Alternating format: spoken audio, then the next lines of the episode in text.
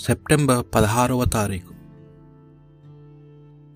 సామాన్య ఇరవై ఆరవ గురువారము.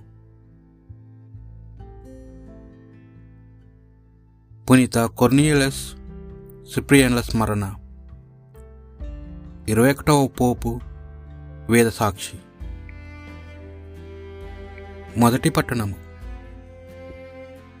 పునీత చిన్నప్ప గారు తిమోతికి రాసిన మొదటి లేఖ. నాలుగవ అధ్యాయము పన్నెండు నుండి పదహారు వచనముల వరకు. నీవు వయస్సున చిన్నవాడు అని ఎవరు నిన్ను అవమానింపకుండునట్లకు చూచుకొనుము? నీ మాటలలో ప్రవర్తనలో ప్రేమలో విశ్వాసములో పవిత్రతలో విశ్వాసులకు ఆదర్శముగా ఉండుము. నేను వచ్చే వరకు నీవు పరిశుద్ధ గ్రంథ పట్టణమందు ప్రసంగములయందు బోధనయందు శ్రద్ధ కలిగి ఉండుము. ప్రవచనము వలన పెద్దల హస్త నిక్షేపణ ద్వారా నీకు అనుగ్రహింపబడి ఉన్న ఆధ్యాత్మిక వరమును నిర్లక్ష్యము చేయకుము.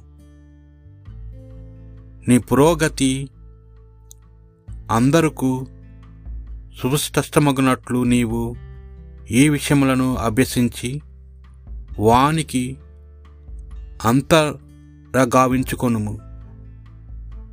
నిన్ను గూర్చి నీ ఉపదేశమును గూర్చి జాగ్రత్త వహింపుము.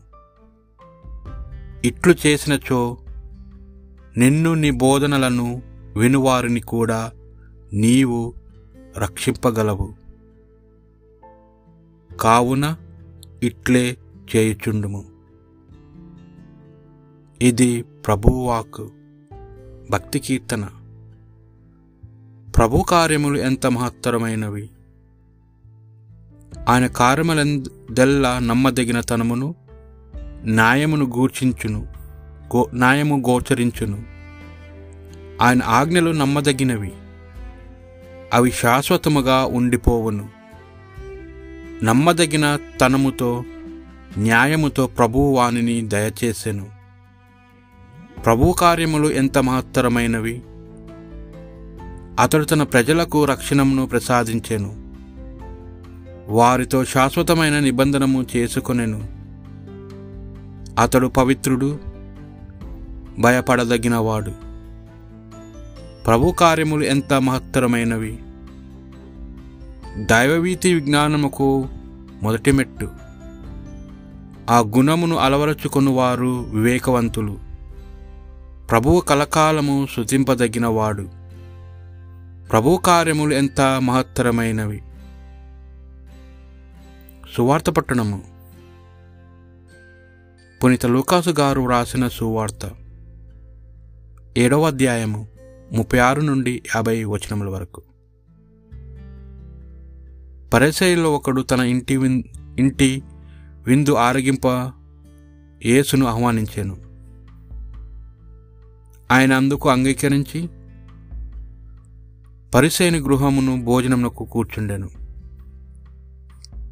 ఆ పట్టణములోని ఒక స్త్రీ పాపాత్మురాలు యేసు పరిసయుని ఇంట భోజనంనకు వెళ్ళిన వెళ్ళినని తెలుసుకొని చలువరాతి పాత్రలో పరిమళ ద్రవ్యమును తీసుకొని వచ్చి ఆయన పాదముల వెనుక నిలబడి ఏడ్చుచు తన కన్నీటితో ఆ పాదములను తడిపి తన వెంట్రుకలతో తుడిచి ముద్దు పెట్టుకొనుచు పరిమళ ద్రవ్యమును పూసెను.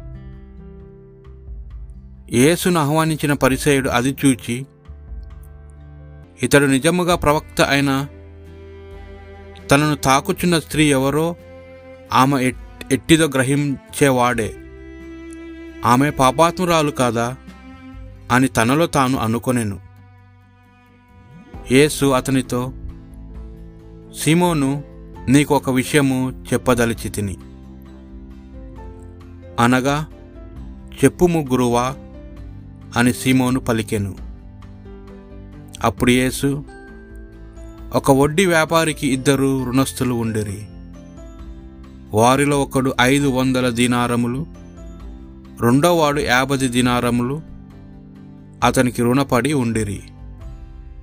రుణము తీర్చుటకు వారికి శక్తి లేనందున అతడు వారిద్దరును క్షమించెను.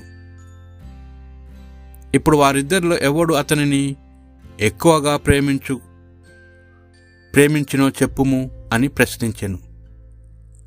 అందుకు సీమోను అధికముగా రుణపడిన వాడు క్షమింపబడినని వాడే అని నాకు తోచుచున్నది అని జవాబు ఇచ్చెను. నీవు సరిగ్గా సమాధానం ఇచ్చితివి అని యేసు పలికెను. పిదప యేసు ఆ స్త్రీ వైపు మరలి సీమోనుతో ఈమెను చూచిచింటివి కదా? నేను నీ ఇంటికి వచ్చి తిని. నీవు కాళ్ళకు నీళ్ళు ఇయ్యలేదు. కానీ ఈమె తన కన్నీటితో నా పాదాలను తడిపి తన తల వెంట్రుకలతో వానిని తుడిచినది. నీవు నన్ను ముద్దు పెట్టుకొనలేదు.